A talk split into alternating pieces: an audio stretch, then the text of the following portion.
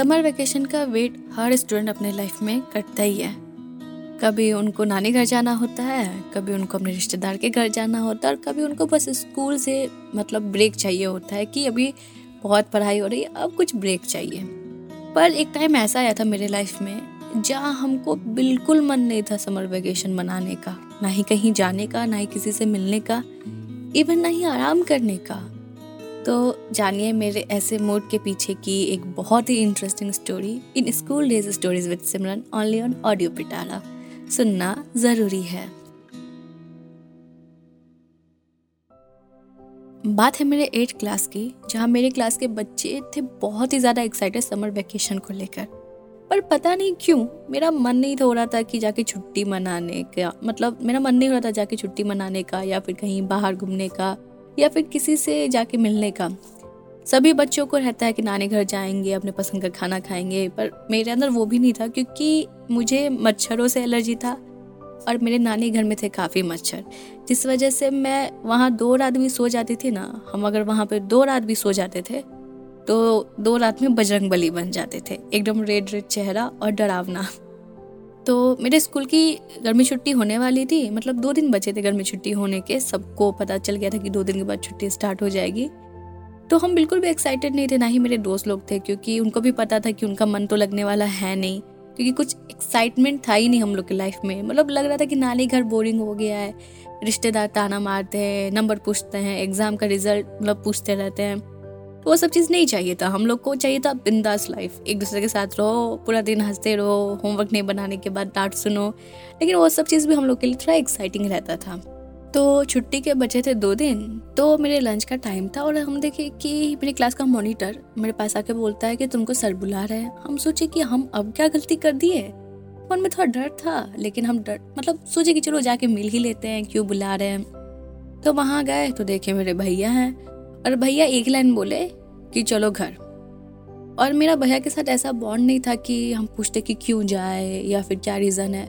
हम थे एकदम संस्कारी बच्चे और डरपोक, चुपचाप गए बैग पैक किए और जाने लग गए। तो फिर मेरी जो दोस्त थी जो मेरे साथ बैठती थी, क्रांति, जिसको मेरे साथ बहुत मज़े आते थे तो वो उदास थी कि तुम अभी ही जा रही हो। एक तो दो दिन के बाद छुट्टी हो रहा, तुम अभी ही जा रही हो। लेकिन वो पता है, उदास होने के साथ साथ रोना स्टार्ट कर दी। मतलब वो रोने लगे लिटरली कि मेरा मन नहीं कर रहा कि तुम जाओ, तुम्हारे बिना मेरा मन नहीं लगेगा, तुम इतनी अच्छी दोस्त हो मेरी, छुट्टी के बाद मिल पाएँगे। फिर हम बोले कि इतना मत रो, छुट्टी के बाद मिलते हैं ना, तब फरियाते हैं सब कुछ। फिर उसके बाद जा कर के हम निकले तो हम घर आए। घर आए तो देखते मेरे रिश्तेदार आए हुए हैं। हम सोचे, मेरे रिश्तेदार इतनी जल्दी क्यों आए? और मेरी मम्मी भी मेरे से कुछ नहीं पूछी, बस बोली कि तैयार हो जाओ, हम लोग मतलब एक रिलेटिव के घर जा रहे हैं, उनके घर शादी इसलिए तुमको दो दिन पहले ही छुट्टी मतलब तुम्हारा स्टार्ट हो गया क्योंकि शादी का डेट ही नज़दीक का है। तो छुट्टी से दो दिन पहले ही मेरी छुट्टी शुरू हो गई। यानी कि एक तो छुट्टी नहीं चाहिए था, ऊपर से छुट्टी हो गई और वो भी दो दिन पहले।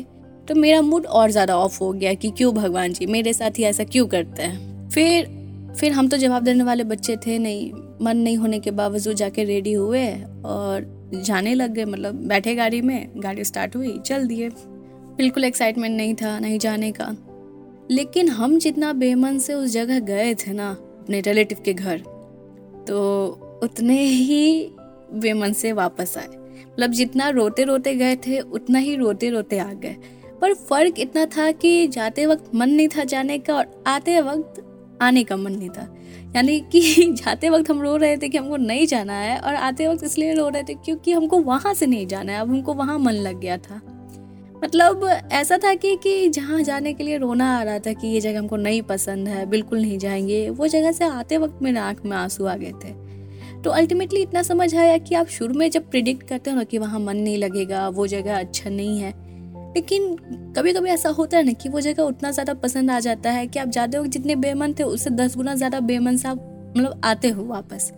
आपको लगता है कि जाते वक्त दुख था कि हम क्यों जा रहे हैं, आते वक्त उससे भी दस गुना ज़्यादा दुख होता है कि हम वहाँ से क्यों जा रहे हैं। हमको वहीं रहना है। तो अल्टीमेटली वो लाइन तो सुनी ही होगी आप लोगों ने कि जो होता है, वो अच्छे के लिए होता है। मेरे साथ भी कुछ ऐसा ही हुआ था, जाने का मन नहीं था, फिर आने का मन नहीं हुआ तो वहाँ जाना भी अच्छा रहा। फिर हम लोग स्कूल वापस आए और अपने दोस्त को बताया कि हमने ये किया, हमने वो किया। और क्रांति के पास भी काफ़ी स्टोरीज थे, ऐसा नहीं है। तो अल्टीमेटली भरोसा रखो, जो होता है, वो अच्छे के लिए ही होता है। ऐसे ही इंटरेस्टिंग पॉडकास्ट और ऑडियो स्टोरीज के लिए सुनते रहिए ऑडियो पिटारा ऑडियो पिटारा सुनना ज़रूरी है।